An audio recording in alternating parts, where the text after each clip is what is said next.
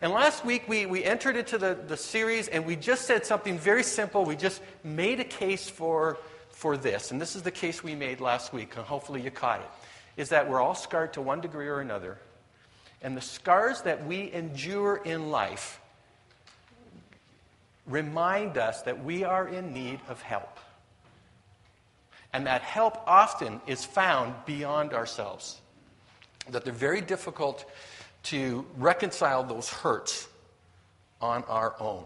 And this week we're gonna continue with the series. And we're listen, I want to thank.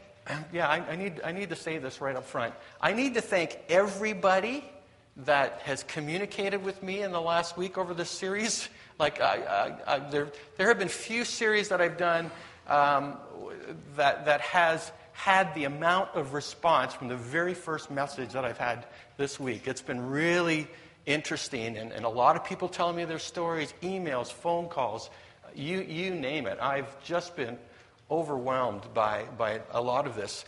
And just to let you know, today we're going to stay on the negative side of scars, okay? We are going to move into the positive side of scars, because that's where many of you wanted to go, okay? But it's very important that we stay on this for this just one more week and be able to do that. How many of you have heard the statement, hurt people hurt people? How many of you have heard it, right? What does that tell us? Okay?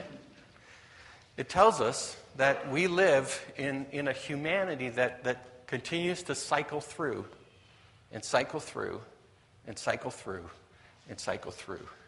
And cycle through. Almost every one of us have been a victim to something like that. Almost every one of us has experienced something like that. Almost every one of us can say, there has been something that has happened to me in my life that has scarred me. And we've all experienced being hurt by somebody and finding out later that they were hurt at some point too.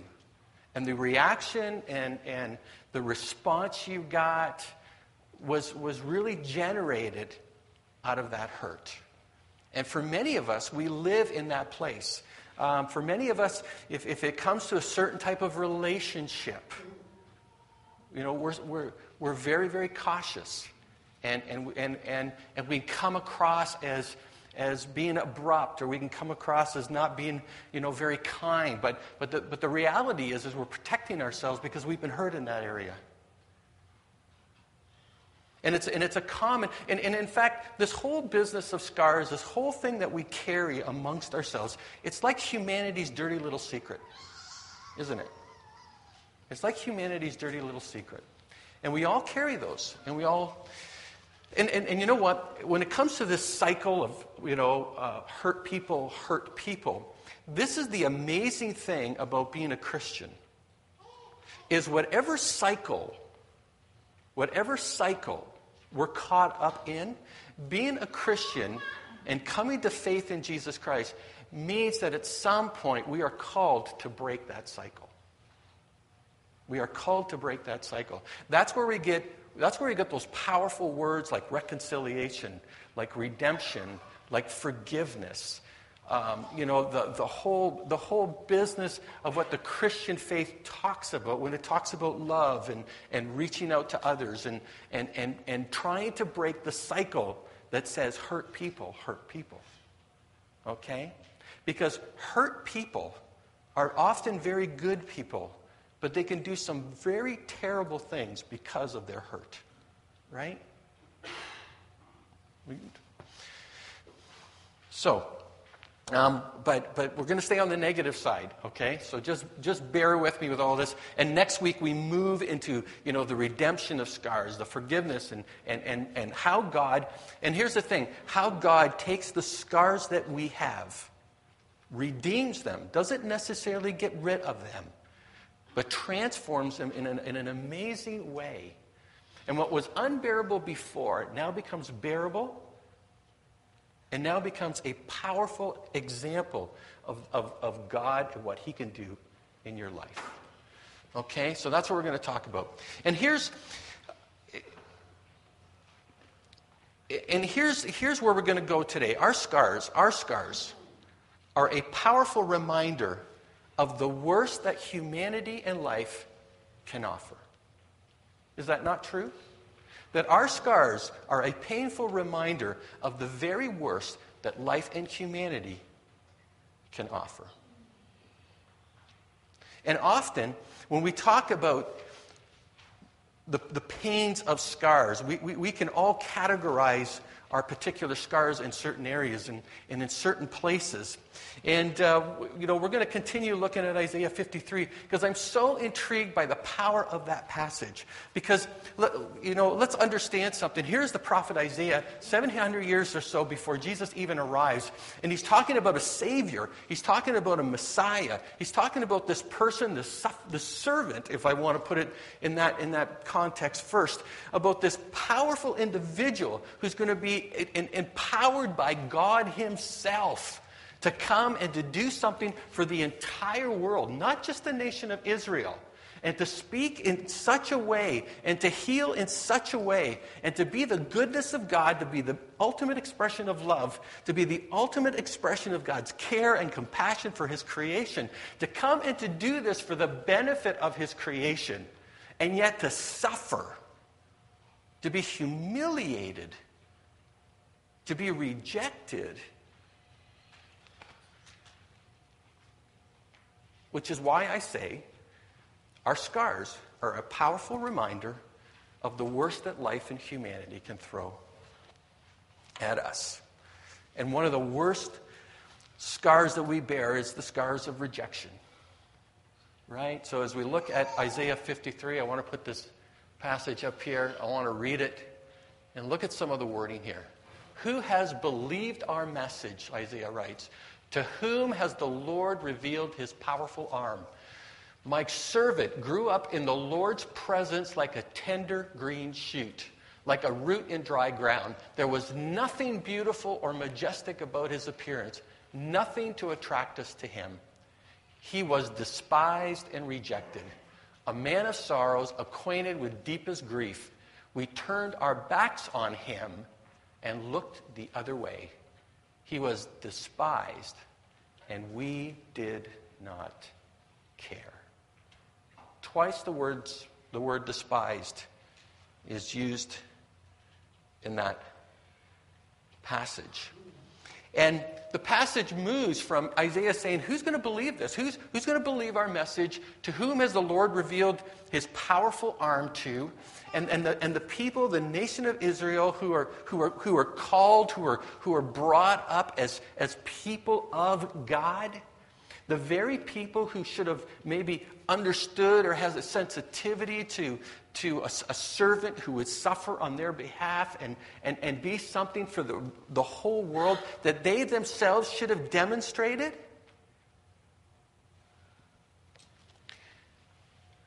Isaiah says, who's going to understand this? Who's going to believe this? Who's going to be touched by this? And what difference is it going to make? Now, here's the interesting thing. Some 700 years before Jesus came, Isaiah just nails this beautiful thing about Jesus. And here are three reasons he gives about why Jesus is rejected. Number one is this. Here's the pain of rejection. He arrives in a quiet and unassuming way. He grows up as a tender shoot before God. Whatever it is about the suffering servant that comes, it's quiet, it's unassuming. It's not like what we would have expected for someone who is the sovereign of the universe. It's an incredibly powerful witness to how God will just challenge the way we have preconceptions about him. And we, and the incarnation, and to be brought into the world as a baby in a manger. Who would have ever guessed that? So unassuming, so helpless, that here is God entrusting himself to a teenage girl. For some 400 years, the Old Testament canon, when it ended, it was like, in the Jewish mindset, there was a 400-year silence between the Old Testament and the New Testament. When God finally decided to speak, When God finally decided to reveal himself, when God finally decided to say, whatever plan that is in place, we're going to start it and restart it now, God sends his angel to speak to a teenage girl. And the plan of redemption, ultimate redemption, begins there. It's amazing. He comes in a quiet and unassuming way. And when we talk about God and when we talk about what we would imagine and the power and the glory and the majesty of God, it's not the way we would have expected him to come. And how many of us would have rejected a baby out of hand who would have said to us, this is God incarnate, and we said, no way, it can't be. It's too helpless. It's not what I wanted. It's not what I would have expected. It can't be. Here's the second one, and this is a bit troubling. His appearance is nothing extraordinary. How many of you love a beautiful Jesus? Okay, but beautiful in a different way, right? Okay. We may be shocked if we really saw the picture of what Jesus looked like. And isn't it amazing that we paint Jesus in so many different ways? But Isaiah tells us very clearly there's nothing about Jesus that would have said Hollywood at all. Nothing about glamour. Nothing about, right? Anything that would attract us in a way because of his appearance, right? The charisma of Jesus was the empowerment of the Spirit of God and the power that he had in what he communicated and what he did in touching people in a real way. But nothing extraordinary. Isn't it amazing that we would reject people? We would reject people because of how they look. Are we guilty of that? We would reject someone because they don't measure up. We would reject someone based on height, weight, color, all those kinds of things, right? But there's nothing extraordinary about his appearance. I think that's an amazing part of that passage, because the Bible rarely, by the way, when the Bible makes those kinds of statements, they're very important to take note of. The Bible never says, it was a cold, rainy night, right? When the Bible makes a little mention about something, about appearance, for instance, Joseph was handsome, you know that something's going to happen based on Joseph being handsome, right? Things like that. The very, very important little cues in the text that tell you something very, very important. That God is doing everything in an unexpected way to reach every single human being at a level where we can't make excuses. We can't frame it in a certain way that says, he wasn't good looking enough for me, he wasn't charismatic enough for me, or he came, in all power and majesty and glory, and you know what, I can't relate to that.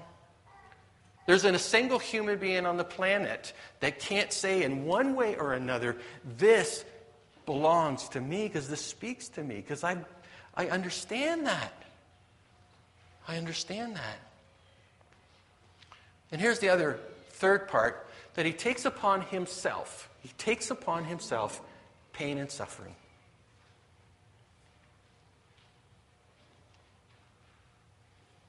He takes upon himself pain and suffering. This is a willing part of his life. Something that is very hard for us to understand. Here's the greatest expression of God's love to the world. It could have come in so many different ways. It could have happened in so many different, contexts. And yet came to willingly suffer the way we suffer. To willingly bear scars that we bear.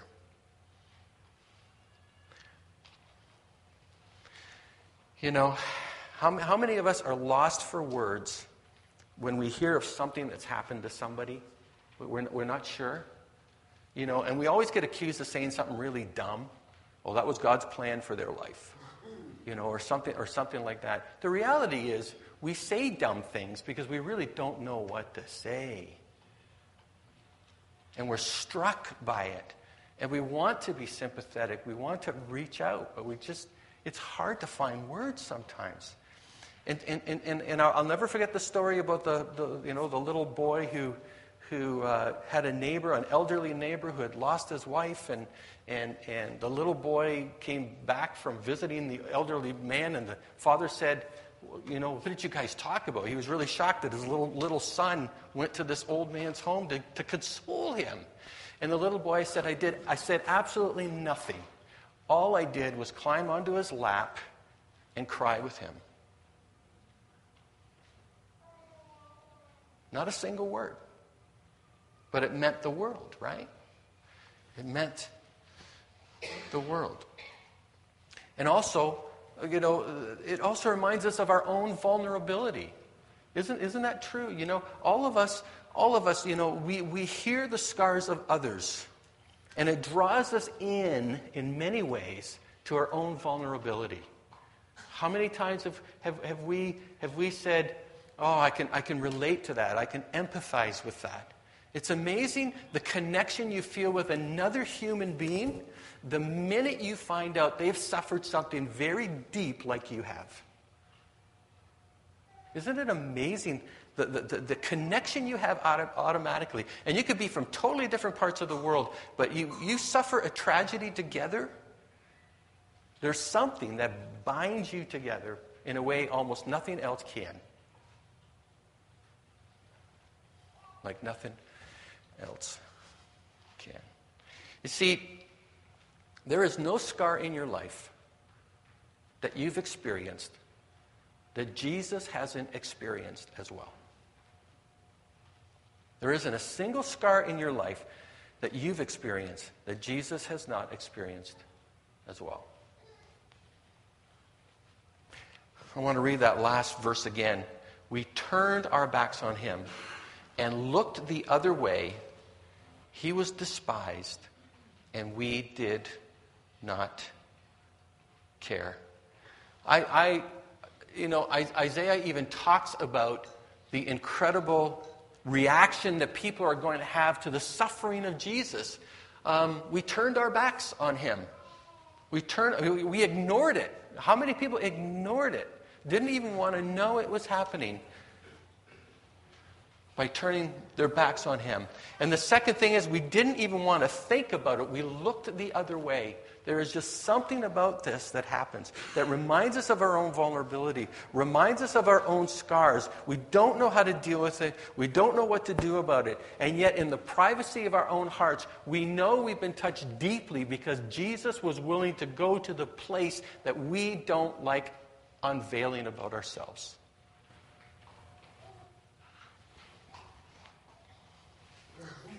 Here's the point. God himself has felt what we feel. God himself. Isn't that amazing? That God, in all his power, and we love as theologians to rack up the big, $100 words about God and his providence and sovereignty and omniscience and omnipresent and all those wonderful things. And to think that a person, a God of such power, was willing to suffer for us. God himself felt what we felt. He chose not to stay completely other. He got down at eye level. God experienced what it's like to be tired, what it's like to be discouraged. He knows what it's like to hurt, to bleed. Even on the cross, Jesus himself prayed a psalm of lament. My God, why have you forsaken me? And in the Jewish mindset, when he started saying that psalm, in all likelihood, he probably repeated the whole psalm. Okay? And in the Jewish mindset, they acknowledge that when you say the opening foray or section of a psalm, most of them would have repeated the whole thing right then and there. That was an acknowledgement of the whole psalm. Jesus just taking that one statement. In your pain, you may be tempted to say, God has no idea what I'm going through. You have no idea how bad I'm hurting. But God can respond, Yes, I do. He can point to your wounds, and then he can say, look, whatever wounds you have, look at those scars. I have them as well. I've entered into your world. I know how you feel. I have been there. I am with you now. I care, and I can help. Now, those are powerful words. When they come from the sovereign of the universe, when it comes from your heavenly Father. That's a beautiful, to me, that is a beautiful name for God, is your heavenly Father. Now, for some of you, you know that's a scar of yours, just to hear the word Father, right? That's a scar of yours. And it's hard for you to relate to a heavenly Father, right? That's just one example of what we're talking about this morning. Look at this next verse from Psalm 34, 18 to 19. The Lord is close to the brokenhearted. He rescues those whose spirits are crushed. The righteous person faces many troubles, but the Lord comes to rescue each time. Wow. A passage that reminds us, God doesn't, put out the roadblocks and stops us from getting into some pretty deep waters. But when we're there, God is the rescuer. Jesus is the rescuer. How many times have our spirits been crushed? We can't imagine going forward. We talked about that last week. How many times have you heard people say, after they've endured something you can't imagine, and they've said, I don't know how I could have managed without God in my life. Without God in my life. That the Lord comes to rescue. We got a son in Australia who's just leaving to go back to England, and after one of the times we were talking, a story from Australia actually popped up on the screen, and I got a big kick out of it. So, I thought of this sermon series, and I'd saved it, and it's from a nurse, an Australian nurse who's worked in palliative care for a long time in Australia, And she wrote an article saying, what are the 5 main regrets that people have when they're dying? And I thought, wow, if there's anybody that can get perspective on life, what an interesting person to be able to do that. And she said, it's amazing that for all the people that she's cared for in these last stages of life, she says they all talk about having amazing clarity about life at the very end. She says it's remarkable to have amazing clarity at a time when, it's too bad it didn't happen earlier,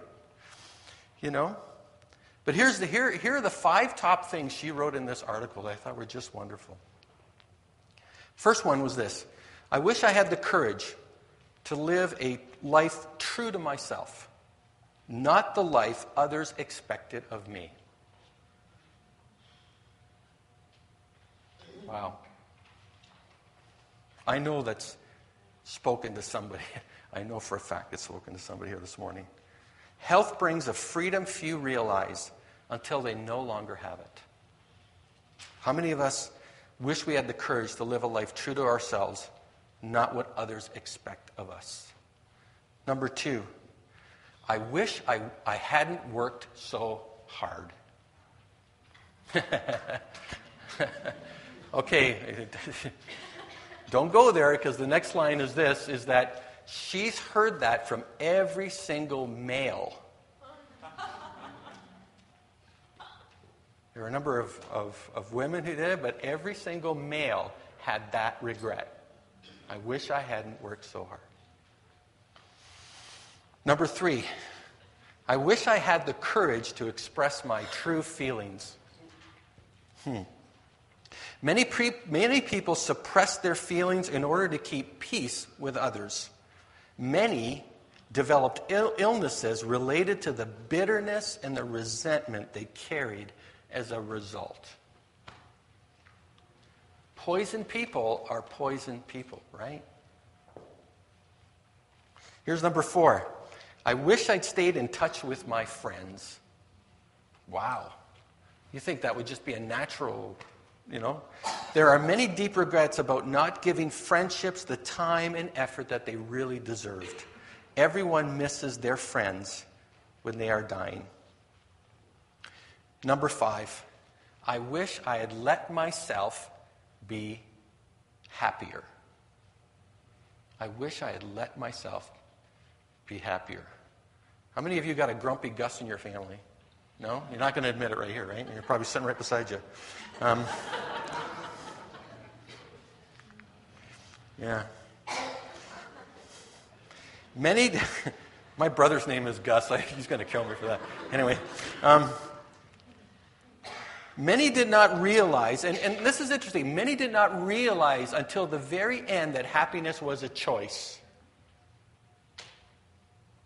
They had stayed stuck in old patterns, in old habits that continued to spiral them into a state of unhappiness. But happiness is a choice. Top 5 regrets of people.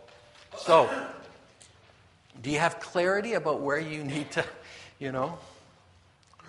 But here again, our scars, and we'll build on this next week, our scars are a painful reminder of the worst that life and humanity can deliver. That's humanity's dirty little secret, okay? We all live with it. We all understand it. We are all shaped in some way or another because of it.